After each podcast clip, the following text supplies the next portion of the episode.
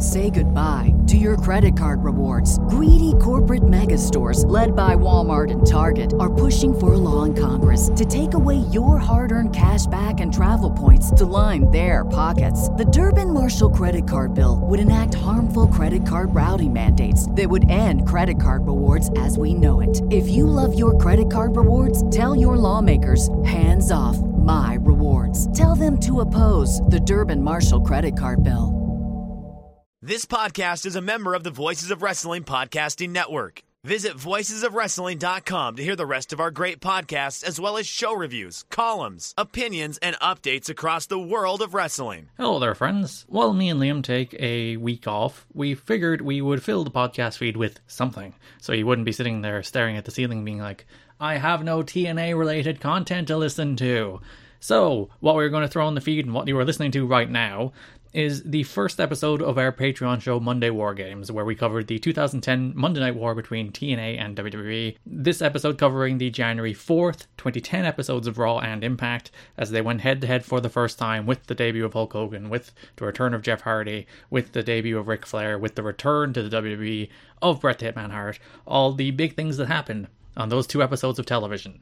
So, if you would like to listen to all 10 episodes of this series, they're all available at patreon.com slash kiddingme, or, of course, tnachat.com.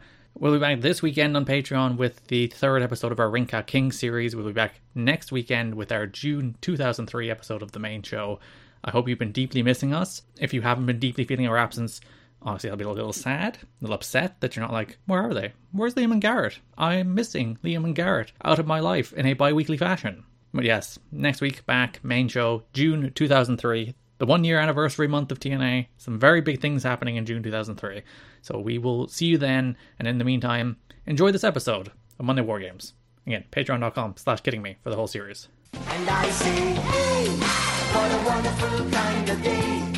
If you could learn to work and play and get along with each other. Welcome everybody to Monday War Games episode number one, where me and Liam return to the Monday Night Wars of 2010 and watch Raw and Impact every week and decide which one was better. Joining me, as always, is my wonderful co-host Liam Jones. Liam, how are you doing right here in our Patreon exclusive episode? Ah, yeah, money. Am I right, guys? Well, I, I was afraid we'd have no patrons, and we do have patrons, so I'm happy. I mean, it's truly way more than what we can ask for. So I'm astounded that we've reached this point where we actually have to do this. Then you were like, ah, it's all right. Nobody will sign up. We'll never have to do any of the content. The one positive of us losing all of our patrons will be that that's when this can end. when we drive everybody away, we don't have to do any of the content anymore. Mm. You don't have to watch 2010 Monday Night Raw. That was a fine show.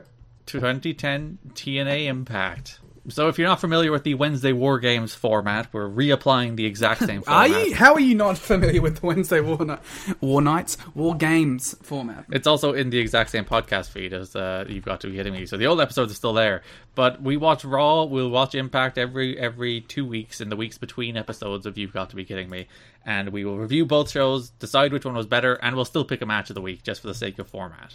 Sure. Very exciting stuff. 2010 Impact, Liam. I see you were watching it this time, as we mentioned on on You've Got to Be Kidding Me. I don't know if I watched this episode though. Um, no, I definitely did because I saw the Jeff Hardy segment. You were a big Jeff fan, weren't you? I don't know if I was a big Jeff fan, but I I liked Jeff. How are you not? Why why do you hate Jeff Hardy? What did Jeff ever do to you? To be fair, as a big SmackDown guy from the time, I was actually really into his like finally winning the title before he, you know, was murdered by CM Punk in cold blood Unfortunately. And left. I guess uh, this time it was probably the peak of my Jeff Hardy fandom because um, that was when I was most invested in his like story. So yeah, I guess at this point especially, I was a big Jeff Hardy guy. Lots of things happen on these shows. Tra- transport yourself right the way back to 2010. Thank you for the flashback noises, Liam. 2010 hottest song. Oh, these are all Australians. Th- those are the only ones that matter. Who needs the other popular songs? yeah, that's right. Birds of Tokyo, the saddest thing I know. 2010 Triple J hottest 100. You big fans of you big fan of Birds of Tokyo? Yes, I'm aware of those songs. Mm, I've I've seen them live in my hometown. Oh, I've never heard of them. You wouldn't have. Australian to the core. So uh, this was a period of TNA where Dixie Carter had kind of ousted Jeff Jarrett, more or less, Boo. because Jeff somewhat had, or at least wooed the wife of Kurt Angle, Karen Angle, and caused a, a great deal of strife in the Impact locker room. And for like Dixie, for the longest time, more or less left the wrestling the side of the company to Jeff until now, and now she needed new people for the wrestling side of the company, Liam. So who else do you turn to in this time of need than Hulk Hogan and Eric Bischoff? Yeah. Perfect records in the biz, especially running it. Yeah, no, no one with better records of running professional wrestling companies. So their big idea to launch Hulk Hogan's debut was their only idea ever. Eric just pulled the, one of his ideas out from WCW again because God forbid the fraud have any new ideas. They went head to head with Monday WWE and Monday Night Raw. And it worked out perfectly. Yes, as we will discuss as we get into this series, nothing could possibly go wrong going head to head with a show that has like five times more viewers than you. Usually we start with the person that won, but Impact's the most interesting show, more interesting show of the two, so we'll start with Impact. So Impact begins January 4th, 2010 with Bubba the Love Sponge. I want to fucking die. You a big fan of Bubba the Love Sponge? I really? hate this cunt so much. Yeah, like you know what's bad because I'm I'm busting out the big C word, which only Australians can say legally. Yeah, I hate him. I hate this prick. I like with every like every time he's on the screen, I'm just mad. And like the first like maybe it wasn't this second, but like pretty much uh, later on, he just like tells JB to get fucked. in a way that's very rude, and he really shouldn't, because JB, JB, he's JB. this whole show just felt like all right all the like stars in quotation marks coming in and telling all of the tna guys to get fucked move over we got uh we got bigger things to do now My favorite one to jump later to the show is the Daniels one, where he's like, Christy Hemme is- is- walks up to him and he's like, Christopher Daniels, people are, are worried about their spot with all the people coming in. And Daniels starts doing like 10 seconds of a promo being like, I'm not worried about my spot until like JB interrupts him and tells him to go away. Like, yeah Christopher Daniels had just main evented the last two TNA pay per views, and you just treated him like the biggest dork in the history of the world. That's because everyone who wasn't in wcw or wwf is a gigantic fucking dork And that, like that is the big problem. There's, well, there's many big problems we'll discuss as we get into the Hulk Hogan and there's Eric one big regime. problem it's fucking bubba the love sponge One of the biggest issues was they very clearly had no idea who anybody on this roster was. yeah Christopher Daniels, who cares? AJ Styles, we know he's a guy. We might as well fix him and turn him into Ric Flair. Uh, Abyss, let's turn him into Hulk Hogan. We'll, we'll do X Division. Who cares about that? Beer Money, they'll be nerds for a while. Like everyone went back to zero, no matter where they were beforehand. Like uh, Desmond Wolfe, nerd. All these people just went back to nothing because none of these people in charge knew who they were. Are you saying that uh, Hulk Hogan and Eric Bischoff weren't studying their Kiyoshi tapes ahead of the the big uh, rebranding? Maybe they weren't. They're sushi tapes. Maybe they got hand of future All Japan sushi tapes. Or wh- where did he do the sushi gimmick? I don't even know. It was All Japan. I think even a little Wrestle One. R.I.P. Not sushi. I think he's still alive. He's still going. Wrestle One isn't. Actually, I, I skipped the opening video package where they did their classic like TNA opening video package. Like they said we wouldn't survive. We wouldn't last six weeks, and then they said we wouldn't last six months. Well, here we are. But my favorite part of it was uh, a quote in it was, "Who thought anybody would even care?" I'm like, well, I would have thought, you know, when you start a wrestling company, you would have thought somebody would have cared. You know what I wish when they were like showing all these highlights of like you know the like prototypical N- uh, NWA TNA stuff and like the Asylum years. I wish it was just like AJ Styles debut, Puppet the Psycho Midget, like just all the highlights from those early shows. You know, The good stuff, the real good stuff. I don't know why like we're focusing on like these nerds like James Storm. If Hogan and Bischoff came back and they were all about NWA TNA nostalgia, then they would have won the Monday Night Wars. Bringing back the Flying Elvises, um, which they technically did a year later. Great. Jimmy Yang had a one night Elvis comeback. Hell, One Night Elvis. I wish that was the name of all the One Night Onlys. The worst part about the Bubba the Love Sponge bit was he was interviewing fans, and that never turns out well. You know what everyone loves about pro wrestling? What? The fandom. Ah, yes, of course. I think anyone who is a fan of anything is pretty much a piece of shit. Except the people who are fans of this podcast Ah, I don't even know about that. That's even suspect to me.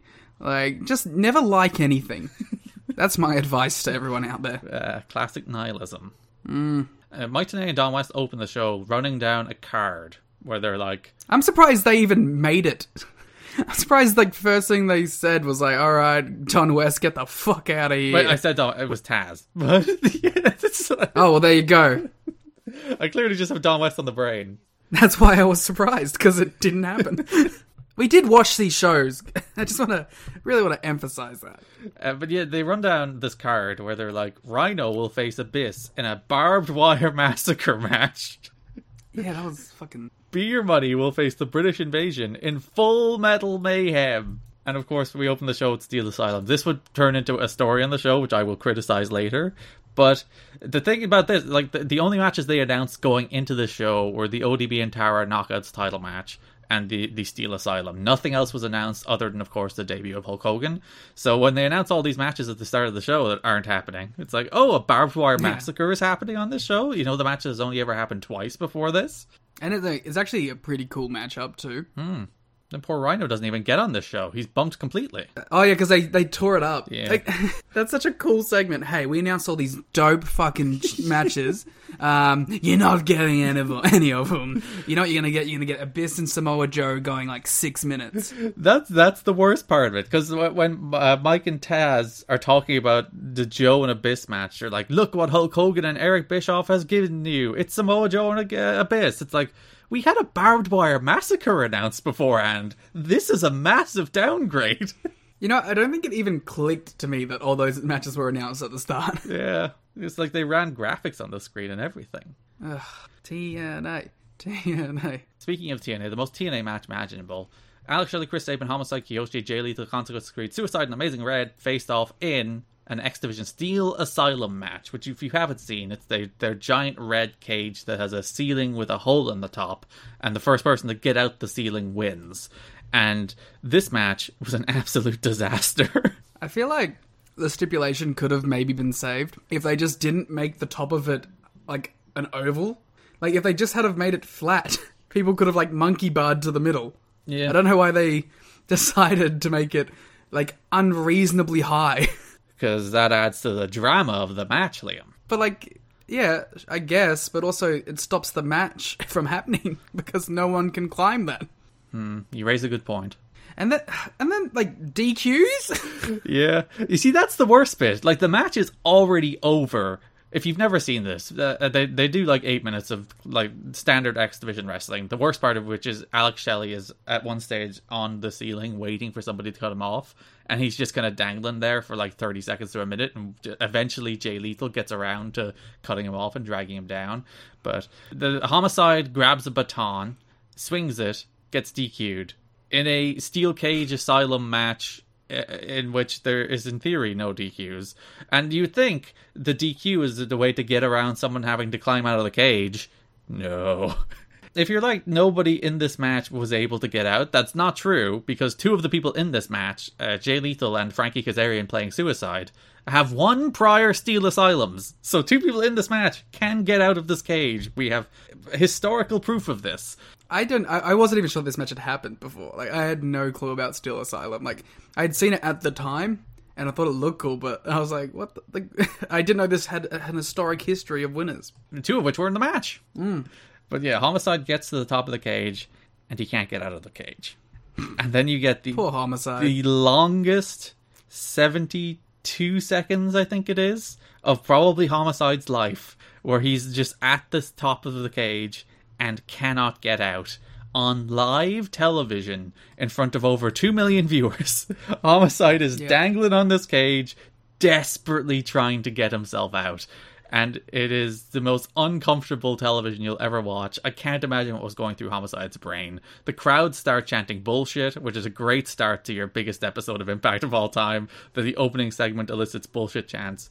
And eventually, they just give up. Homicide just climbs down. They open the cage for him, and then Jeff Hardy shows up. Did they send Jeff out to try and save this segment, or was he always planned to come out like to no fanfare randomly while cameras were shooting things in the ring? I'd imagine he was always planned to come out, but the idea that Homicide is like, haha, I'm evil, I'm running wild, and then Jeff comes out and waff- waffles him with a chair shot right to the skull. The man did not hold back and posed on top of this. Because, like, the image of Jeff sitting on the Steel Asylum doing his poses was pretty cool.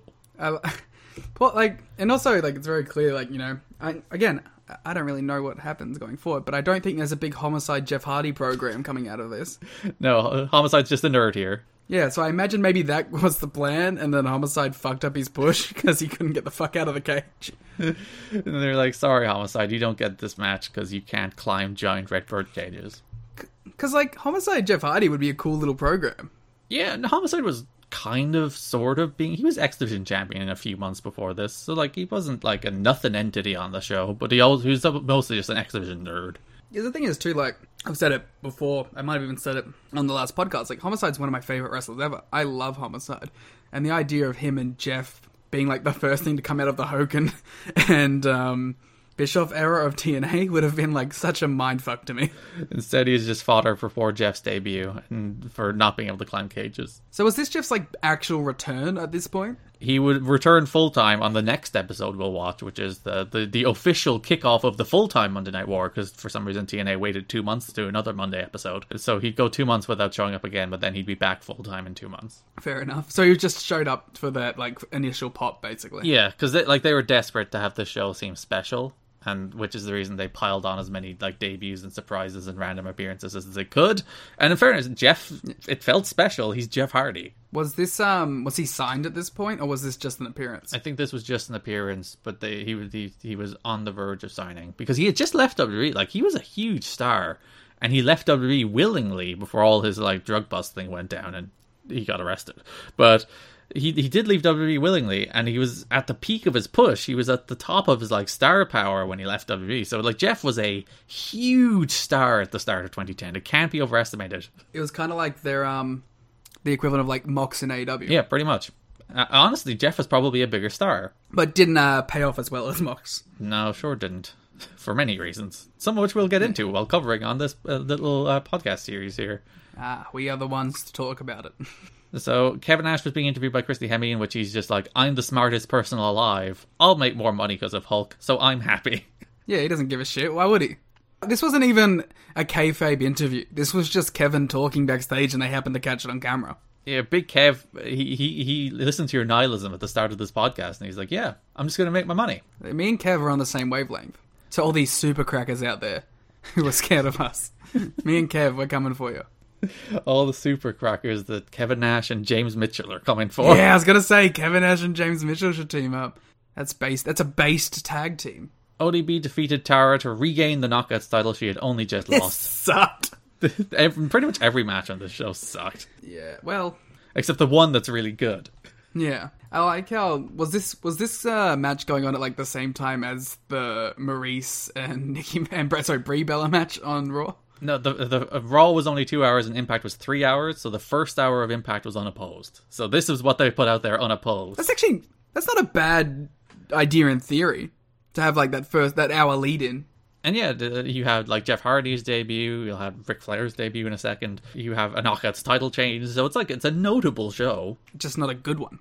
Not a good one, no. Uh, ODB had only just lost the title as well. She won a one night tournament to get a title shot and then won the title back. Who loves hot potato title changes? Everybody does, right? Ric Flair made his debut. So a limo just pulls up to the building. And they're like, oh, it's a limo. And then Ric Flair gets out of the limo. And everyone's like, oh, what the hell? He shakes everybody's hand and he walks into the locker room with a phenomenal AJ Styles. What could this mean? Why, what's he setting up? What does Rick? What's Ric Flair doing in the Impact Zone, Liam? I have literally zero clue. You know, it's like an interesting uh, change of format between this and Wednesday Night War Games. What? That like Wednesday War Games is a lot of us like postulating about what they might do. Mm. And this one's like, oh man, they really fucked this up, huh? You had Ric Flair debut and it kind of was kind of terrible. yeah, it's like if we were doing it, it's like, oh yeah, you know, uh, FTR debuted. I wonder if they'll actually do well here. It's like, oh, Ric Flair debuted. That was shit. Ric Flair, to be fair, there's some good like Ric Flair TNA stuff that we'll get into because he's just a ridiculous human being who they let be ridiculous, as opposed to WWE who's like, you're a ridiculous human being. We're going to put you in a cage. Yeah, we're gonna rein you in and just make you a dad. Unless you're like banging other divas in storyline, divas, and knocking up. Well, I suppose that is a very diva angle. That's probably why it was in my head. But like, yeah, the Fla- Flair man, he should constantly be completely unchecked on on TV because Yeah. a loose cannon is good for ratings and is good for my enjoyment. Maybe not good for ratings, but it's definitely good for my enjoyment. They did at least like just to say, Rick, you're Rick Flair, go for it. Mick Foley showed up to the building, and Christy Hemme was like, hey, "Hey, hey there, Mick. You know you're not supposed to be here." And Mick is like, "I'm executive shareholder of this wrestling company. I should be able to enter the wrestling company, but security wouldn't let poor Mick Foley in."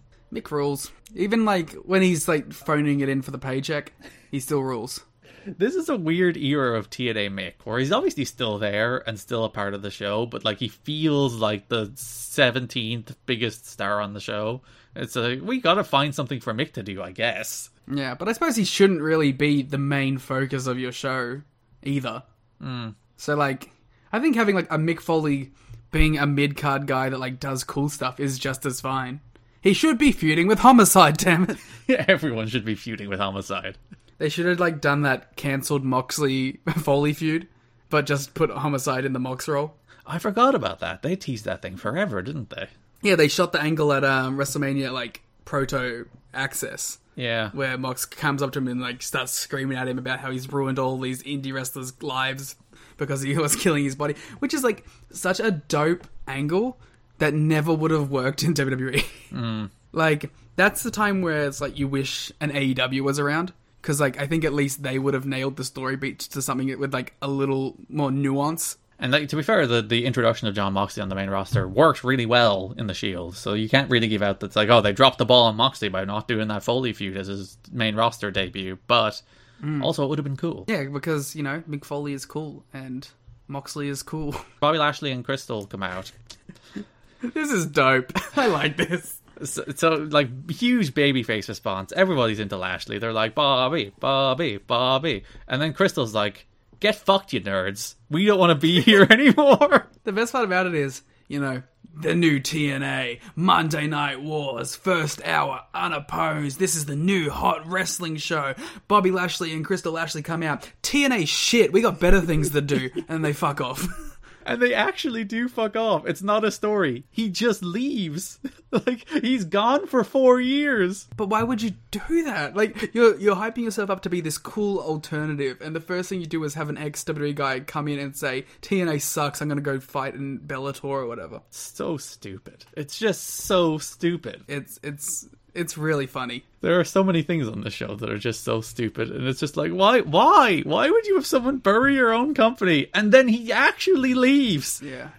It's hysterical and also very sad. It is because we have the distance of eleven years, eleven years since this show. So at least you know we can laugh at it and be like, "Why would you do that? Why are you so dumb?" The damage has already been done. Who cares? I was gonna say, let's move on to the really cool recurring uh, storyline throughout the three hours. That's what we're here to talk about. Oh, I did forget to mention during the ODB and Tara match, the finish was ODB got a very, very large handful of tights. Perhaps a too large handful of tights. So they had to cut away to like a shot of the Steel Asylum so they wouldn't show uh, too much of Tara accidentally being exposed by ODB's large handful of tights.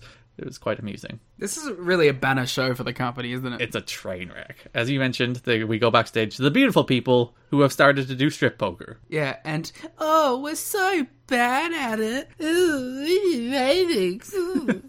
I do enjoy Lacey. Like Lacey's character later in the show, she's just like, I, I get what I want by being pretty, and it's like Yeah. she's self aware about this, and I'm like, I'm into that. That's a good character. See, like, I really do love the beautiful people when they are just self-aware, because like it is like it's such like a blatant gimmick, but it's so like it's a lot of fun though, hmm. and one of the best themes in company history. It's just annoying when they I don't know when they play it in the wrong way. You get what I mean? Like, hmm. there's two ways to play. it. There's like with the self-awareness, and then there's just making fun of them. I don't like it as much when it's just making fun of them or objectifying them. I like it more when it's like tongue in cheek. Yeah, because the beautiful people is meant to be a satire of like the the classic wrestling Mean Girls gimmick. So when it just becomes like the worst parts of the classic wrestling Mean Girls gimmick or the the hot chicks gimmick, mm. it just becomes the thing it's satiring, and then it's bad. You can say that about like everything TNA.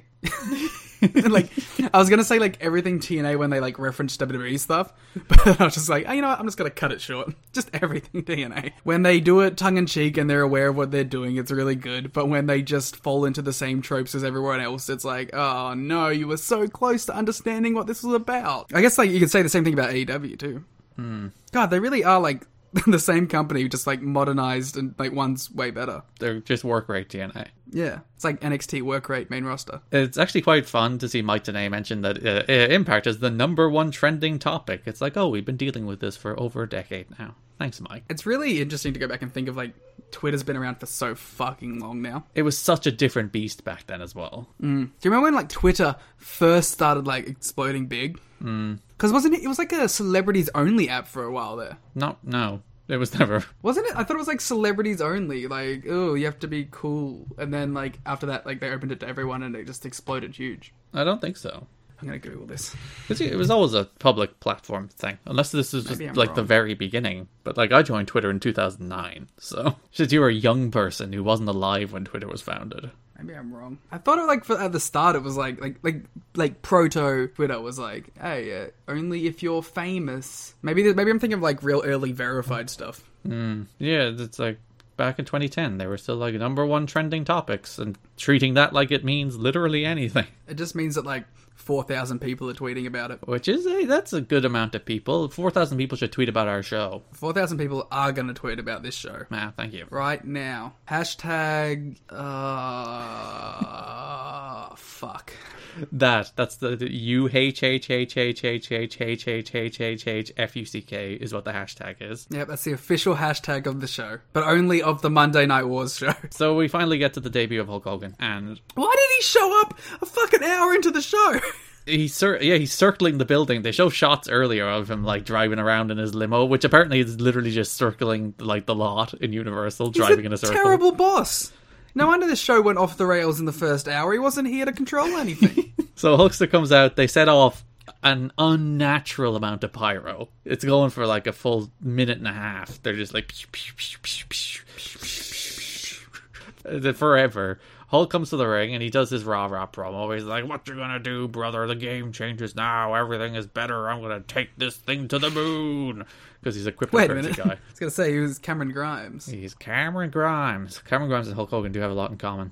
Uh, Do they? Name multiple things that they have in common. They're, they're both wrestlers. Mm-hmm. That's a thing they have in common. They have both worked for TNA Wrestling, so that is two things they have in common. So uh, they do have multiple things in common. Ah, you've got me there. They they both have hair that goes back, Eh. except one is bald. They both have hair, but one is bald. They both wear trunks. Nah, nah. Oh, you, you know what? You've, you've blown me out of the water with these comparisons. They're basically the same person. Uh, Scott Hall and Kevin Nash interrupt him. Not uh, no, the other one. Sean Waltman and Scott Hall interrupt him. Kev comes later. Band. Hall and Waltman are like, "Oh, payday, brother! We're so happy to be here." Which I love that they're like, Yeah, I was gonna say it actually kind of rules though, doesn't it? where they're like, Hulk is here and we're gonna show up and Hulk's gonna give us our payday because Hulk's our old pal. and he's like, "No, brother, there'll be no nepotism in this TNA." Next segment. Your game changes now. No nepotism before Eric Bischoff comes out because there's no nepotism here. We're all based on merit.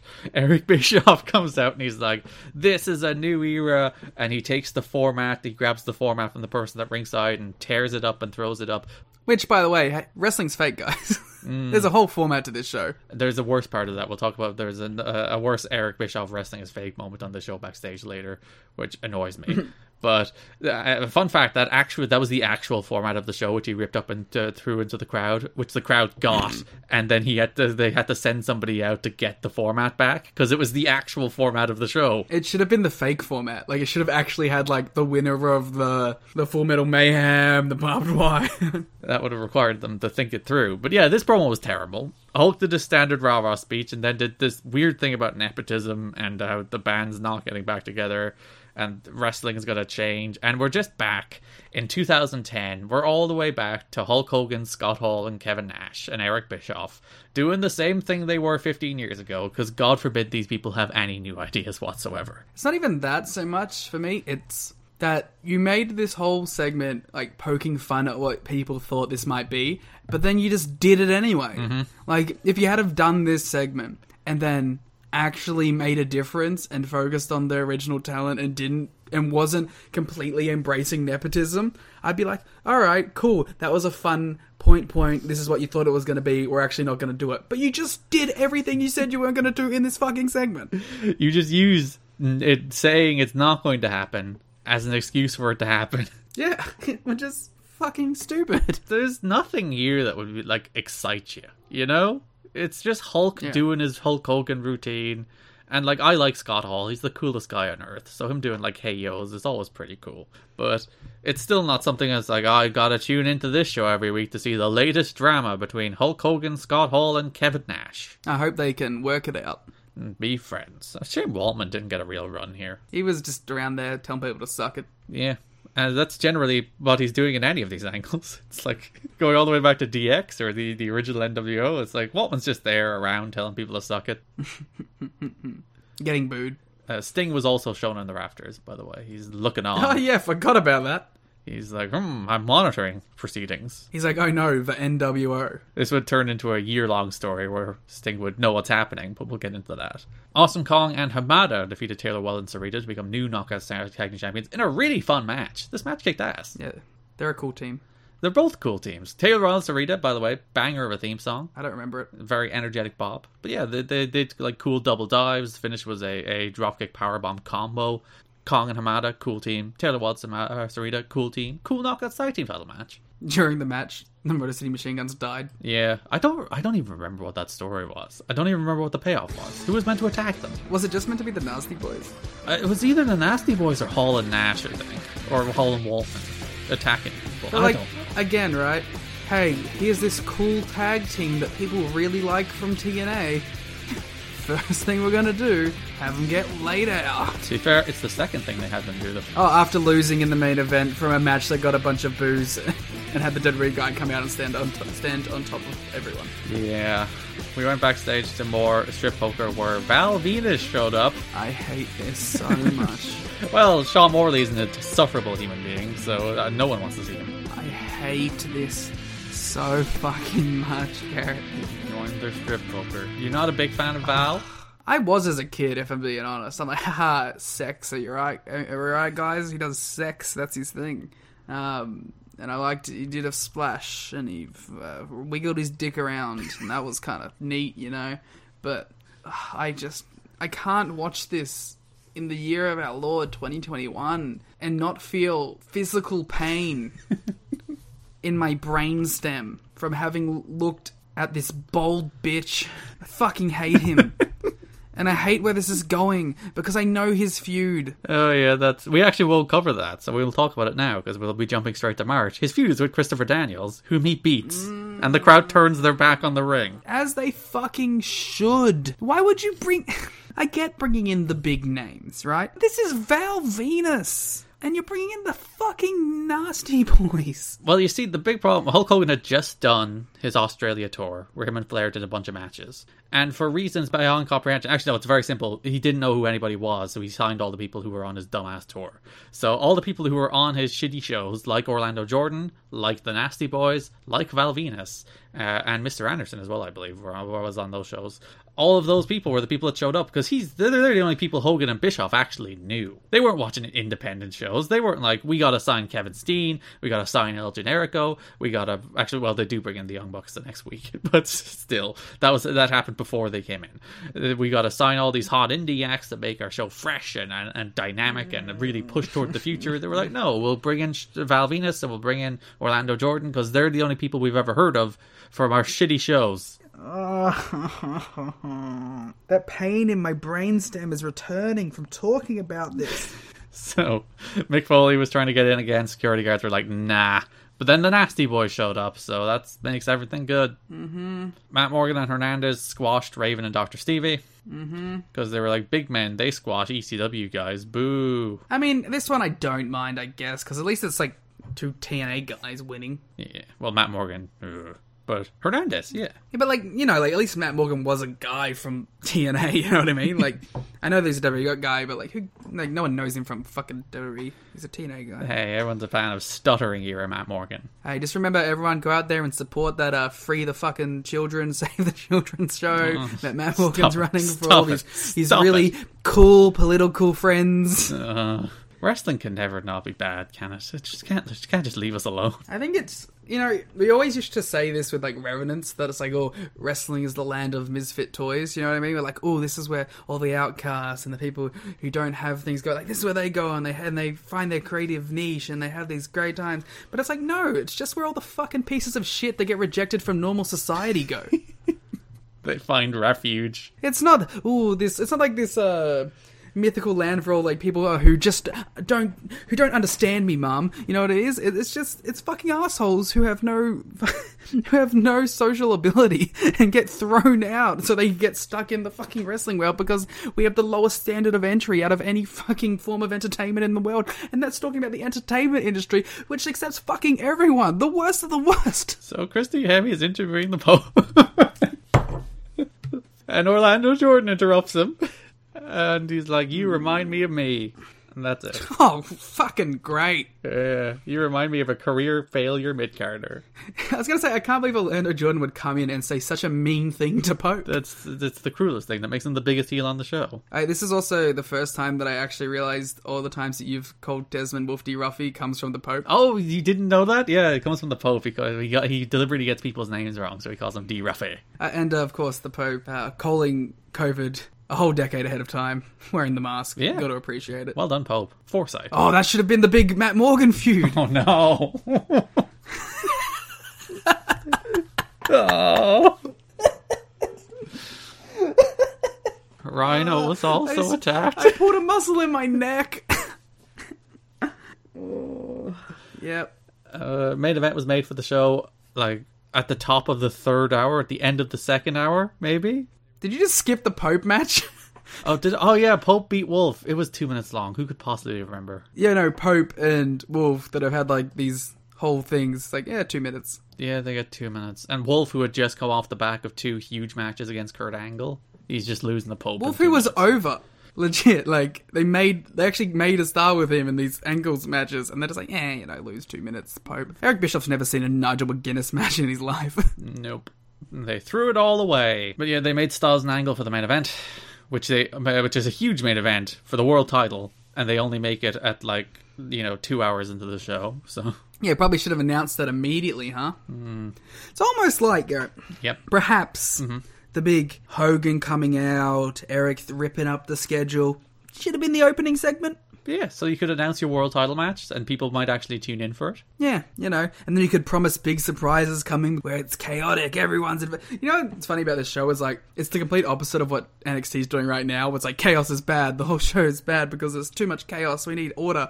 And TNA's like, nah, it's the opposite. Let's get wild. More chaos. Add chaos onto chaos, which includes Yoshihashi and uh, Ishii showing up. And Fucking wish, or do I? Maybe I want better for them. so the, the strangest segment on the show, Jeff Jarrett comes to the ring.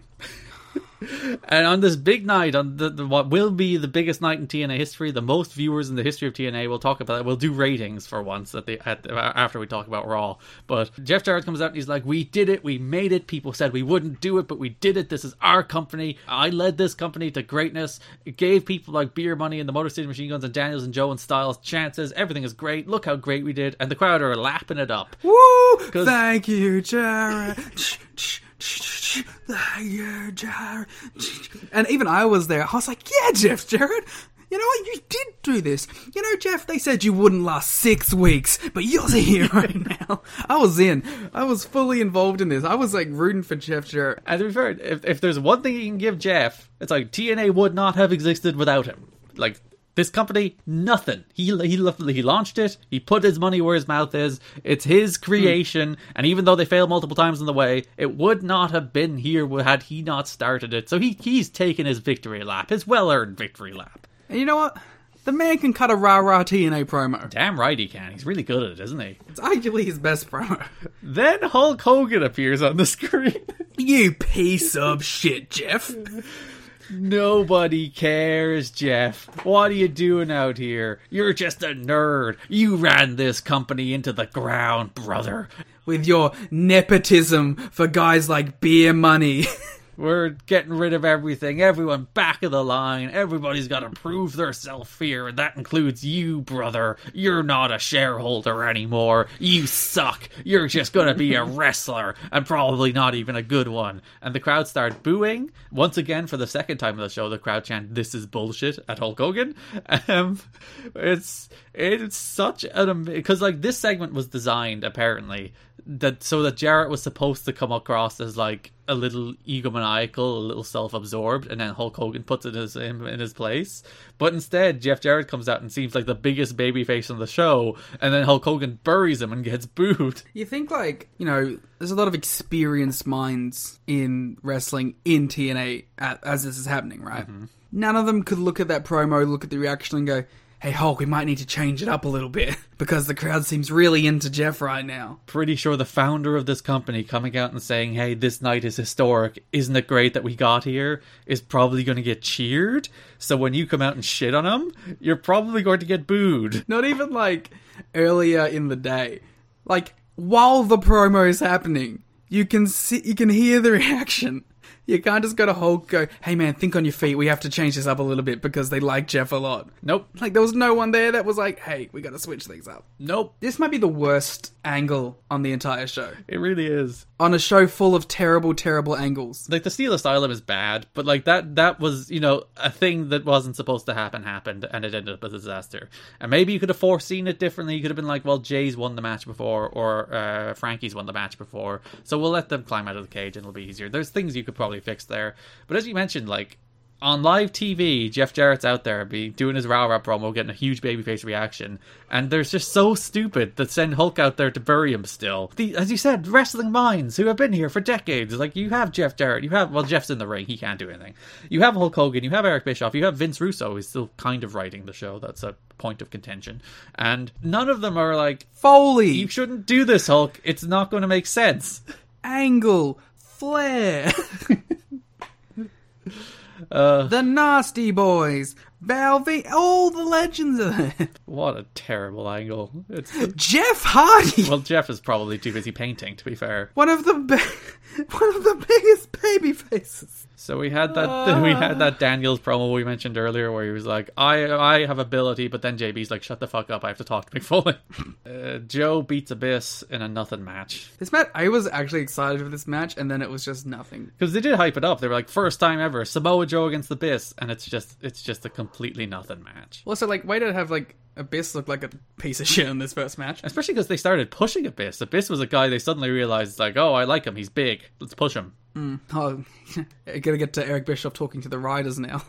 Uh, The riders of this show, Garrett, because wrestling's fake. Yeah, because he, he was talking to some production assistant or whatever, being like, "Hey, that segment's a little long. We should trim that." And I'm like, "Sorry, why are you saying this on a what?"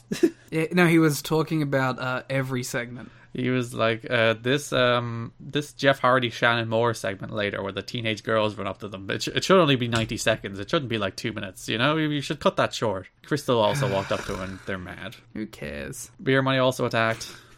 Bubba Love Sponge said he knew who it was, but didn't tell us. It's all the guys that helped format, like, who that helped make this company. Even Rhino, like, came in, was champ for a while, had the whole run. Anyone you liked, just fuck them. Nerds. He got Bubba the Love Sponge here instead. The Nasty Boys. Did they have another segment? I don't even remember what this segment was. I remember the Team 3D This whole show was one Nasty Boys segment. Like, I remember the Nasty Boys trashing Team 3D's dressing room, but I, I don't remember what this other retape was. Whatever, it doesn't matter. Why were they? Why were they sneaking back into the building? Did they get kicked out and then they had to sneak back in again? Apparently. Bubba the Love Sponge oh, is they're so friend. nasty. Yeah, sure fucking is. Angle had an interview. He's to win the title. Jeff Hardy. Actually, you know what? There's segments in wrestling where you're like, why are you making it so hard to make people stars? But like Jeff Hardy walking out of the building and then like a bunch of teenage girls running up to him and fawning. It's like that that hmm. just made him feel like a bigger star than anything else you've done with anybody on the show. For a guy fucking off for two months. Yeah. We gave him a nice painting though, so And he actually did paint it. We saw him do it earlier. I, I like the idea that Jeff showed up, he hit Homicide with a chair, and he's like, you know what? Spot a painting for a couple hours. Maybe that inspired him. Homicide Giving. Homicide a concussion. So we finally settled into a real wrestling match where AJ Styles defended the world title against Kurt Angle in a banger. of How a TV dare you match. skip over another Nasty Boys segment? I don't care. They trashed Team 3D's locker room because Team 3D were at Wrestle Kingdom. So, Uh, which I actually realized I did watch and was better than both of these shows. well, there you go. Angle lost the Styles. They went like 30 minutes. They went through like three breaks. The match kicked ass until Ric Flair showed up for some reason and kind of stole its thunder. With typical. But to be fair, this was still way better than the pay per view match, which was trash. the pay per view match was quite bad. Yeah, it had much less energy, and it was obviously much more built around Ric Flair in the end, as opposed to this one where they just went out and they kicked ass. Like this, the crowd, to be fair, all night. This crowd were insanely energetic. They treated this show as like a really big moment, which is the reason they got really mad whenever like people shit on things they like or stuff like the homicide thing happened. They they chant bullshit and they had to be muted. This would have been such an easy show to book. Emphasize all the guys that this crowd likes, have cool debuts like Jeff Hardy, and keep it simple. But they had to fucking Eric Bischoff all over the place, didn't they? The fraud had to show up, Liam, and fraud all over everything. I, I hate, I hate it because it's the, it's the you know it's the everlasting TNA problem, isn't it? It's like God, there's so like there's like remnants of something real great here, but we have to pick the worst option at every corner. Flair came out toward the last like third of the match, watched on, and left before the finish. He's like, "I'm bored, I'm leaving." But Styles retained. Hulk Hogan came out after and said, "You just raised the bar, brother. That's the best match I've ever seen," or whatever he said. Let's do it again on pay per view on a really bad pay per view. So Mick Foley finally got in the building, confronted Eric Bischoff. He's like, "I'm never going to work for you, and if I'm going to be fired, I'm going to be fired for a reason." Which actually was kind of a cool line. Mick Foley seemed like a badass. It's like, if you're going to fire me, I'm going to beat the shit out of you and give you a reason to fire me. It's like, yes, Mick, good job. Yeah, job. which is dope. To take it back to the start for a second as we're wrapping up the TNA portion. Garrett, when I TNA to you, what do, what would you say the big thing about TNA is that is really associated with TNA? the phenomenal AJ Styles, The thing that the thing that helps it stand out from everyone else. Shark Boy. That's right, the X Division, right? so on this first show back, right, this brand new time, we're gonna boost it all. We should probably emphasize the X Division and the X Division champion, right? Mm, you think so? No, we should put him in a cage and have him not even be the guy who wins or not be the talking point coming out of it. He's a completely irrelevant factor in that match. It's an amazing. It's amazing red. Amazing red is X Division. We didn't even mention it. Amazing red is X Division champion. That's why I'm, I'm just like, it feels like this this show is so easy to book. Just start with like fucking I don't know, Motor Machine Guns and Beer Money having like a 12 minute match, and then go into Amazing Red defending the X title against Homicide, and then do your Jeff angle, have your big Abyss uh, Rhino match as the main, or your AJ thing if you want to do the AJ thing. It's just it's so it's match. This show is so easy to book. And it goes back to the problem we mentioned at the top, in that like Hogan and Bischoff just had no idea who any of these people were. So you still had like Russo kind of writing the show, but Hogan and Bischoff called the shots. So you probably have like Russo throwing in bits and bobs to people because like he did book the show for three years before this. Like they didn't know who Amazing Red was, so they had no idea that a he was really good or B, and how to present him as really good.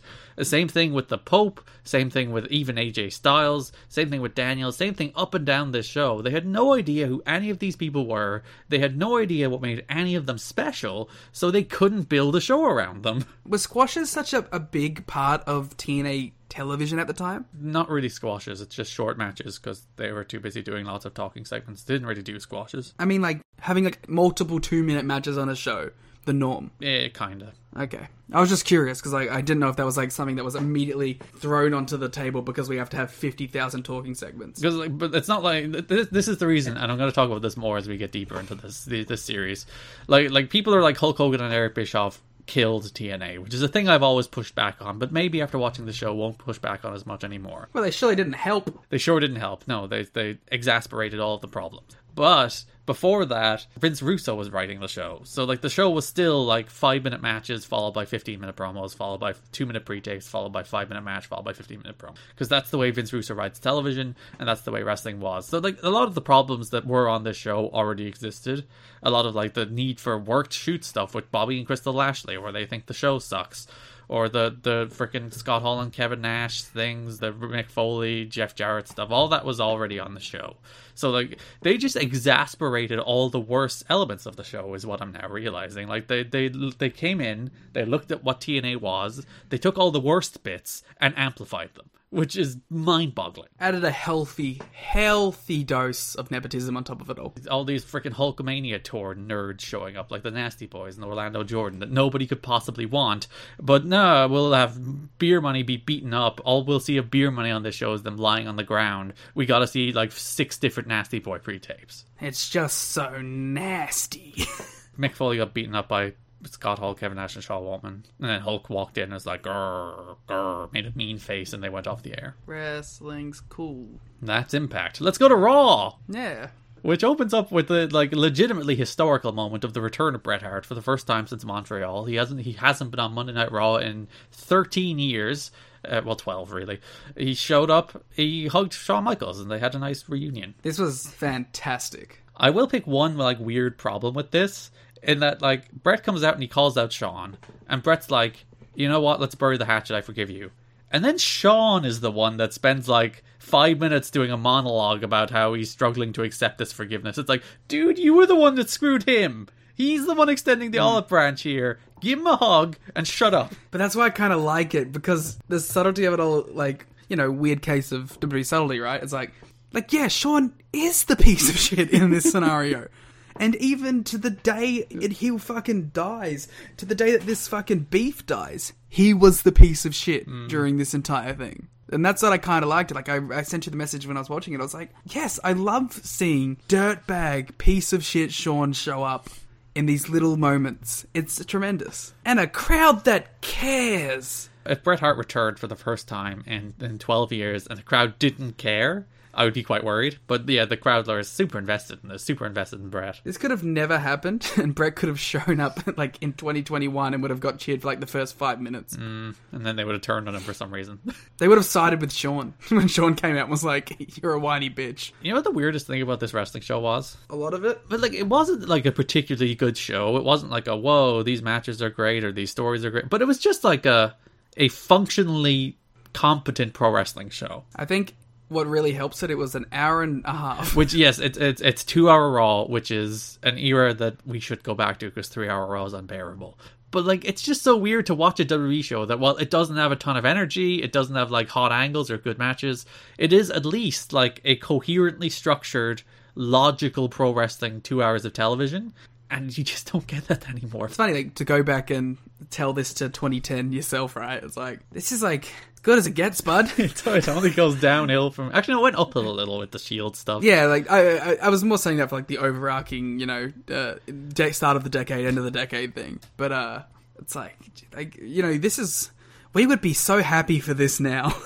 Especially as you mentioned, just just two hour shows. They're so much more pleasant. like I had fun watching this. Yeah. I put it on. I got some great gifts of people's faces throughout the night. I had a wonderful time watching this show. But it- it's it's interesting to see WWE counter program impact with something like as big. Like Bret returning to Raw is huge. It's gigantic. It's a, like uh, there are very few things bigger than Bret Hart returning to Raw that they could have counter programmed impact with. So it's interesting to see that you know they actually took it seriously. Uh, was this like a thing that they did because of the TNA announcement, or was this something that was planned for like Mania already? Uh, Well, maybe they, they had it on like the books that Bret was coming back, but like obviously Impact announced they were moving to Mondays and something like I think it was like October November. So WWE knew for weeks, and they like they obviously put it on this show as a counter like counterpunch. It was like it went head to head with with Hulk Hogan. Like Hulk Hogan coming to the ring went head to head with this segment with Bret Hart and Shawn Michaels making amends. So like they they very much counter program. Hmm, fair enough. Josh Matthews is interviewing Vince. Vince is going to This ruled. This whole segment ruled. Vince is the best piece of shit of all time. this is why people love the Vince character for moments like this. I just, I was just in a meeting, pal. I didn't. See, Bret was out there. I wasn't listening to Bret. Ugh. the idea that like this gigantic moment in this company, and Vince is like, "Oh, no, I had to take a meeting about uh, merchandise."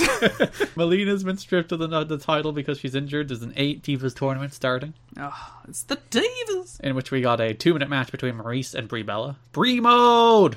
Maryse outsmarted Twin Magic Oh, yeah, she saw it coming and she won with her DDT. with a very exaggerated look, which I appreciated. Uh, speaking of very exaggerated looks, Yeah, can I talk about my favorite part of this show now? Mike the Miz Mizanin comes out. First of all, the, so the gimmick here is that he's like negging Maryse, right? Yeah. She is so into this man. I have never seen two people so sexually attracted to each other in my life. And you know what? Fair play to her. Like, I don't get it. It's the Miz, whatever. But clearly it worked for her because she was giving him some of the most blatant fuck me eyes I have ever seen on a nationally televised program. To a whole new level, this was. Fair play to the Miz, fair play to the Maryse. They are my OTP. I ship Miz and Maryse because that was pure unadulterated attraction right there. Well, they got married after, so clearly. I, I actually think I remember uh, it might have been Maryse on Renee's podcast. She was talking about like this was like one of the moments where she's like, "Oh, I I'm head over heels with this guy." Was during this promo with his terrible French, and you can see it. You can see it in her eyes. They would lead them to marriage. It would lead them to a reality show. This is the genesis of Miz and Mrs. I like like how you skipped over, you know, the children. Ah, who needs children? The reality show is the important bit. I just this also I was like, you two, you kids, go have go have fun. I felt like a, like a proud father. I was like, ah, get out there and go get married and have a thousand grandkids for me. Uh, Good stuff. This is gonna make me like the Miz. It's just saying, it's like, wow, that man is is in a very loving relationship, and I appreciate that. this is really the only big point of legacy from this show, isn't it? Miz and Maryse. That's that's the legacy of the January fourth, twenty ten Monday Night Raw. You say that, but then like the next match, despite being the most 2010 match imaginable, I think Yeah, this is like the last mid card of the decade, the match, where it's MVP, Jack Swagger, Carlito, and Mark Henry. we got two guys that have wrestled for WWE in the last two years, and two guys that are in AEW. The two Royal Rumble surprises, analysts of AEW Rampage, and Inner Circle member and MMA giant Jake Hager all in one match. Uh, hurricanrana taking MMA fighter Jack Swagger. yeah. That match was good though. Oh, this gives us an excuse to talk about Wardlow on this series as well, though. Wardlow, Wardlow, Wardlow. Wardlow, Wardlow. Anyway, you were saying. Love Wardlow. Do you, they're actually sorry to, to delve into AEW for a second because this is we can talk about it's behind the paywall. No one will hear it. Shh. Uh, yes, well, like four people hear it. Uh, they're teaming Wardlow with Shawn Spears now. That's upsetting. Shouldn't be allowed. the most upsetting tag team I've ever seen in my life. Wardlow Wardlow shouldn't even have a partner. It should just be Wardlow. Well, let's be real. In like four months, Wardlow should be tearing his way through all of the pinnacle as a babyface. So And then becoming champion, and then winning the belt, and then losing to Hook. It should be the, the career pad trajectory of Wardlow. you're gonna be so upset if Hook's bad. Hook is going to be the best wrestler ever. Uh, there's no chance that anything else is going to happen. Hook rules. Hook gang Hook for should go to Gleat and wrestle UWF style. Look, Hook against Lindemann would be like the best match in the history of wrestling. Give me Hook versus Show in in Gleat. MVP became number one contender to the Miz's United States title by beating somebody. Who'd he pin? Swagger. with the fucking like overdrive. The the playmaker. Fucking terrible move. the I can't think of a finish. Let's do the baby's first finish finish. This was like four minutes long for a, for a fatal four way Number one contenders match for the United States Championship. with the Miz on commentary. So Chris Jericho goes into Bret Hart's office and he's like, "All right, Bret, I have I loved this. I have a plan. Listen, this is your chance to get back at Shawn after all those years. So how about we do a little screw job tonight, huh? Huh? Huh? And Bret's like, listen, Jericho, I'm not some bitter piece of shit like you. I don't want to be a hypocrite. I'm not gonna help you. And by the way, you are the biggest bitch in the dungeon. I do like the implication that Bret Hart is not bitter. Yeah, the least bitter man of all time. Jericho in this moment too was like, I forget which brother he said, but he's like, I beat up, uh, fucking Bruce. I beat him up so good, and then Bret's like, actually, he made you squeal. and then Jericho just like backs down because he is a little whiny bitch, which is great. I do like this era of Jericho, where he's just like a sniveling heel. Yeah, it's like he's he's out of the like big word stage, and now he's just like conniving, sniveling little heel guy. And he's not trying to be cool. He's not trying to be like super funny. He's not trying to be like haha I'm the star of the show. He's just like he's the butt of the joke. And uh, like the reason it works too is because like this is like one of three gimmicks WWE can do really well. Yeah. This they know how to book a sneaky heel. We got a Hornswoggle who's hanging out with DX. Of course we do. Playing with toys. Playing with toys because he's a literal dog child, I think. He's a child, and then he bec- becomes an attack dog. That's normal. So uh, DX are doing a promo. The only thing I like about this is that Triple H could not give less of a fuck about the Montreal Screwjob. He is thoroughly. He's like, "Did on. you finish your fucking shit? We got a tag match." He's like, stop making amends, stop making like historical wrongs righted. We we got a tag title match here against Jericho, so sort their shit out. well, it's like Shawn came in and he was like shook up still, like a, a little like no nerves on the. And then Triple H was like, "All right, grow up. We've got over it. We're going to go defend our unified tag team titles." Which they did. They defeated Jericho, and I, I really enjoyed. I thought it was a good tag title match. Yeah, and this is the if Jericho loses, he's stuck on SmackDown because uh, it was the, the the joint brand tag titles. So that was his way of staying on Raw. I love the, how bad that was. I was like, I can't possibly go to SmackDown. No. no, 09 was like the big Rey feud, right, on SmackDown? Yeah. Okay, so he, what did, did he end up just staying on SmackDown? What did he do on SmackDown? Well, there was that era where he was trying to sneak into Raw. If you remember that, he'd have all kinds of disguises and whatnot. this that was directly after this. Yeah. But like he was tag champs with, But, with, like- with uh, uh, Big Show for a decent period before this, wasn't he? Yeah, that's what that's what the whole thing was. That's the reason he was on Raw was because they won the co-brand tag titles. Yeah, that's what I mean. It's like that's what he was doing on SmackDown for a while. yeah. I meant like after, like once he loses this shtick, like does he, does he fuck off for a while? Or I don't remember. We'll we'll find out when we jump two months into the future and see is he still there. we're not gonna watch SmackDown though, so we're not gonna see. I'm sure they'll mention it. Anyway, this was this was okay. It was it was a house show match. Yeah, I thought it was a good little tag title match. Yeah, it was alright. Randy Orton's giving out about Vince. He'll be facing Kofi Kingston tonight I kind of liked this because he's like, listen, do me a solid. I'll kick Bret in the head. You want me to kick Bret in the head? You want me to kick him in the head? I'll kick him in the head. Well, what I appreciated too is like he goes up to Vince and he's like, and Vince is a he's like, I'm gonna beat the fuck out of you. You spent the last year murdering my family. I'm gonna, I'm not, I don't like you. And then Randy's like, listen, I know I like punted you and your son and Shane And your daughter. and get it because I did a, 'cause I did a thing with Triple H and shit. Ah, right. I see what you did there. and I RKO'd and then like kissed Steph and like there was a whole thing. But um, listen, I know you're a sociopath, so you want me to go out there and kick Bret for you? and then Vince is like thinking about it. He's like, mm, maybe no, no, no, no, no, no. See, that's a good character, though. It's like, listen, we're all pragmatic here. Give me the spot in the Rumble, and I'll kick him in the head. Yeah, I I was I remember to go back to 2010 for a while. I was so into the Red Jordan McMahon's feud. Yeah, it was good stuff. I'm the I'm the reason they rolled the McMahon stuff out for the next decade. You're the problem. That was in the time where I saw Orton and Triple H live Ooh. as a wee bab. And your your your wrestling tastes were influenced forever. yes, by that match and uh, William Regal versus Santino. Ah, classics. Mm. Sheamus came out. He's given out. Oh, he's a thing. He came out to his "Too Many Limes" theme, which is the much better theme song. Too many limes. Too many limes. Oh, this is when like he like John Cena fell through a table and he was WWE champion. Yeah, what a time. Oh yeah. I see. I was really excited for this. I was like, oh cool, we're gonna get a Sheamus Evan Bourne match. Little did I know. Listen, what happens when small people wrestle big people in the world wrestling entertainment, Liam?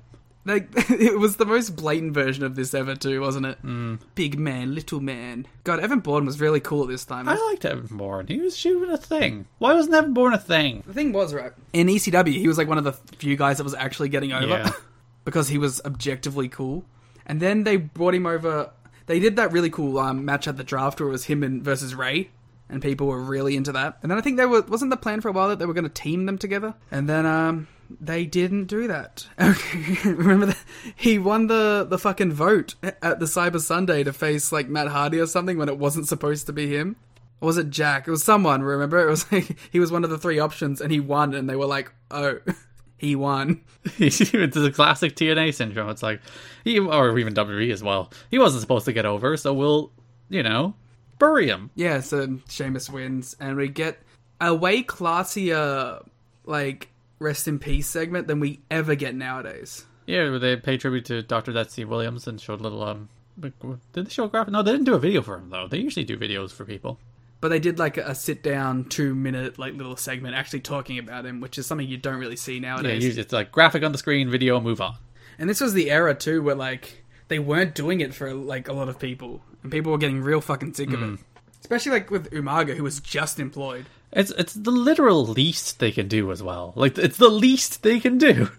Well, considering it's guys that are out there, like not so much Doctor Death, but like you know Umaga and Test, guys that were in there ruining their bodies for this company for a decade, and you're just like, ah, that's part of the reason they probably didn't want to mention it. And they're like, uh, these people died in far too young. We don't want people to add two and two together there and maybe criticize us over it. Yeah, but everyone knows. no one thinks that these guys are like healthy. That's a sad statement. I mean, it's unfortunate, and that's why these guys should be getting paid a shit ton more than they are, and with a shit ton more healthcare than they get. In our Some Things Never Change main event, Randy Orton beat Kofi Kingston. I should have seen my reaction when I saw that this was the main event. I was like, "Holy shit! It is the same damn company, just booked way worse." Huh? Just everyone is 11 years older. How weird was it seeing little baby Cody Rhodes again? Huh?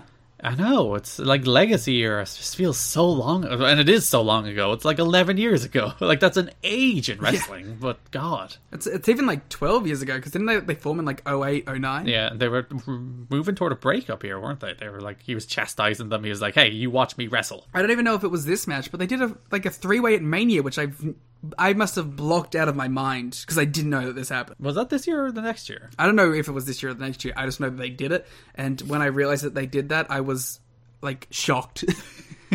but um, yeah, this was actually kind of a cool little segment where DiBiase and Rhodes were standing up to Randy, and they did the the opposite of what was the stip last week. Not like an official stip. Where they're like, "Hey, Randy, you lose. We're gonna kick you out of the fucking group." Yeah. which is a cool little turnabout, fair play.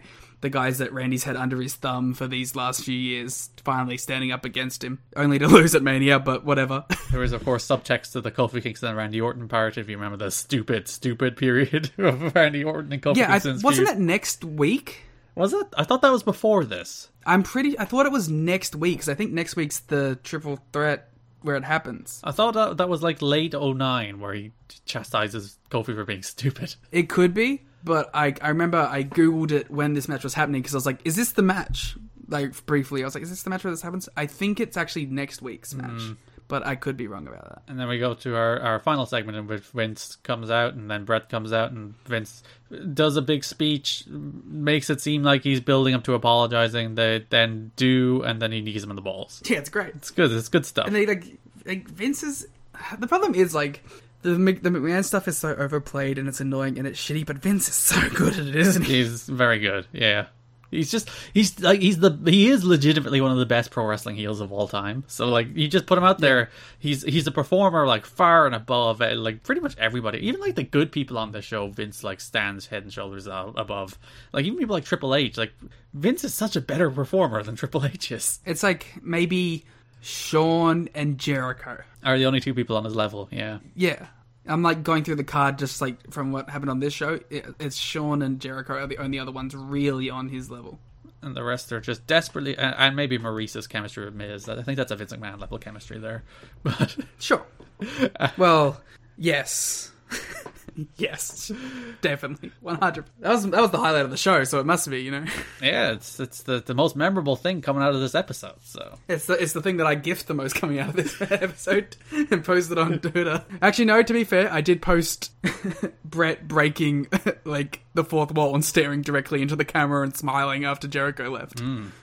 Oh, that cracked me up so much because he does. He's he's like shakes his head like, oh, that scamp looks into the camera and goes, hmm, with, a, with his sly smile. clearly a big fan of The Office. A trendsetter. Uh, so that sets us on the way to Bret Hart versus Vince at WrestleMania, which I'm not sure where the running over with the car angle. This I think that might be in one of the episodes we cover because we're going to be jumping to March. I hope it is because it's terrible and I want to bury it. Because like it's such an easy story, right? There's no need to go like so crazy soap opera with it. yeah, that's that's. WWE. You could have built to Bret Vincent Mania with literally just promos. They didn't even need to be in the ring against each other. Like you could have just had them each cut like do this segment and then just from that point on promos backstage, promos backstage, have Vince have his like big boys beat up the Hart family members that aren't Bret. Boom. Mania. TNA was watched by 2.2 million people as opposed to Raw, which was watched by 5.6 million people. You might think that's like 3.4 million people as a gap, but no one expected the gap to be that small. People expected TNA to get creamed a lot more on that night, so it was broadly considered a good success for TNA. Whereas AEW in comparison, hmm? Yeah, they don't have anywhere near that. The peak Hmm. minute was the first minute of the 9 p.m. hour as Hulk Hogan came out, where 3.36 million people tuned into. Jesus Christ. And immediately tuned out. And they were all gone by the Knockouts tag team title match. It's actually fun to see the quarter hours where that match lost like 800,000 viewers. Alright, Gary, I'm going to present to you uh, a, a question. Shoot. With uh, hindsight 2020, or whatever the fuck. This one glass of wine I've had has really kicked my ass towards the end of this. You have perfect hindsight. You know what the scores are going to be, what the ratings are going to be, right? Yep. You book the following, the follow up segment to the Hulk Hogan segment. What is your segment that keeps people around? Jeff Jarrett walks out and he's like, Hulk, you're fired. we only wanted you to pop a rating, and now we're going to show you what the Motor City Machine Guns can do.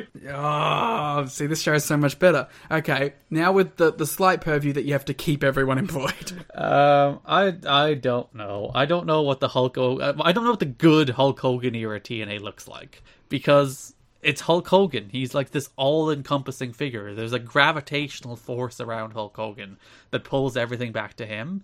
So it's very, very, Yeah. and he he designs it that way. This is intended to be the way Hulk Hogan operates. So I, I really can't think of a version of Hulk Hogan's TNA that doesn't just end up being the Hulk Hogan show. Do you think perhaps it would have helped if in the Hulk Hogan segment it involved people who weren't in the NWO and were in fact like young TNA talent coming out to have this kind of thing with him, like this back and forth? And you you can argue they tried that, Yeah, but you got to do it on the first episode, or what's the fucking point of doing But it? But no, like he came out at the end of the Styles and Angle match to tell you that you know these guys are the guys and they're the guys you should pay attention to. But then they started trying to fix AJ and like they turned him into a mini version of Ric Flair. So he, like even then, like that didn't go anywhere. It's just they didn't know TNA. They didn't know what made it special. They didn't know what made people care about it. They didn't know what people were frustrated about it. They just couldn't identify any of that, and they couldn't fix any of it, or they couldn't appeal toward the stuff people liked. They just didn't know do the you think company. they cared? Do you think they actually cared about like building this thing up, or do you think it was just a payday? I think Hulk Hulk didn't care it was payday. I think Bischoff slyly wanted to be right about some things. Like he never got the X division, and he's like, my vision of the way wrestling should be is is better than the one you were doing, and I just want to be right, which is the reason I'm going to change everything. It wasn't like it's it's better or it's more suited to the times. I think he just wanted to be right. So not even vindication to like the Fed. No, it's just it's just ego. It's just ego. Yeah. ego. Aries. Who was an ego? No, that was bad influence and Roode. Uh, yes. Yeah. But like to to go back to it, like when Raw and Impact went head to head on the first quarter hour, five point four six three million people watched Raw, two point eight six six million people watched Impact, for a total of eight point three two nine million people watching wrestling for that quarter hour, which is unfathomable these days. Insanity. Well, it's also insane, right? Like, to TNA's credit, they got a 2.8 million people not to watch Bret Hart's WWE return. Like that that was actually one of the lower rated quarters on the first hour of Raw because it went head to head with two point eight million people watching Impact. I wonder if the Vince was like, ah, Bret's done. We can't do anything good with him, clearly. Can't draw. The highest rated uh, quarter of Raw was the top of the, the 9 p.m. hour, which was the DX against Jericho match, which had 6.3 million viewers, Impact's 1.7. So clearly, Triple H is the bigger draw than Bret Hart here.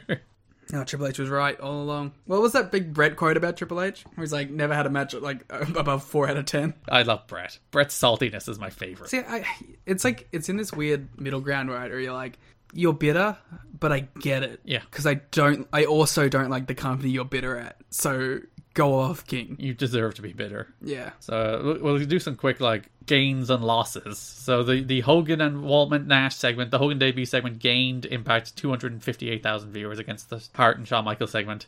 The Taylor Wilde and Sarita against Awesome Kong and Hamada match lost 880,000 viewers to Maryse and Brie Bella. 180,000 sexists.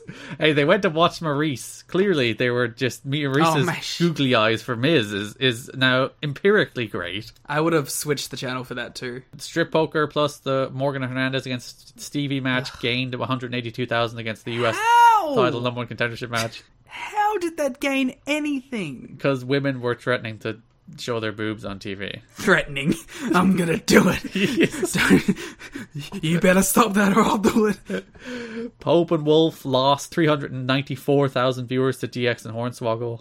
Uh, Hulk, Sure. the Hulk Jeff segment gained 15,000 viewers versus DX and Jarrett show. There you go. Joe and Abyss gained 61,000 against Sheamus and Evan Bourne.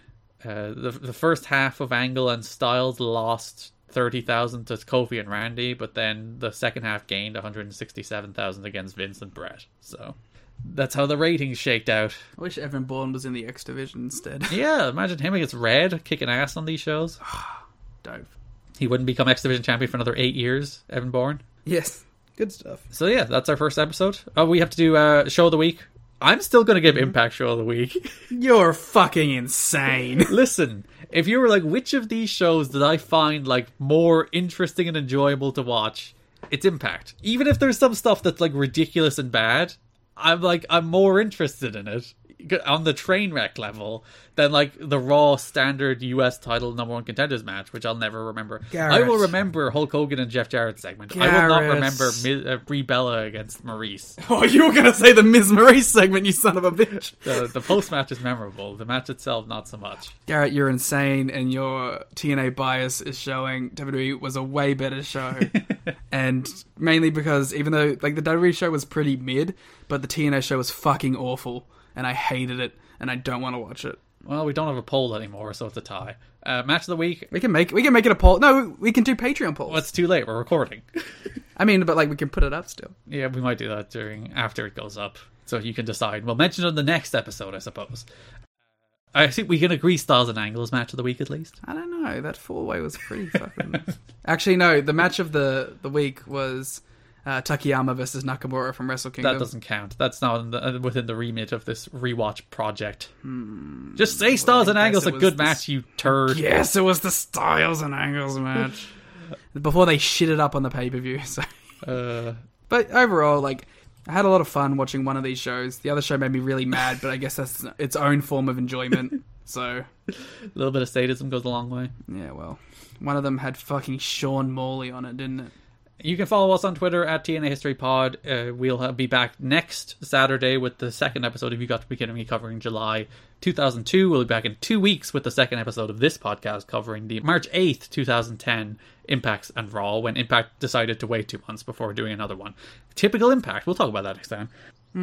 Watch along. Oh yeah, we'll be doing watch along of NWA TNA pay per view number four, so that'll be up next Saturday as well, along with the second episode If You Got to Be Kidding Me. Thanks for listening, and bye bye. I still don't have a goodbye yet. Bye.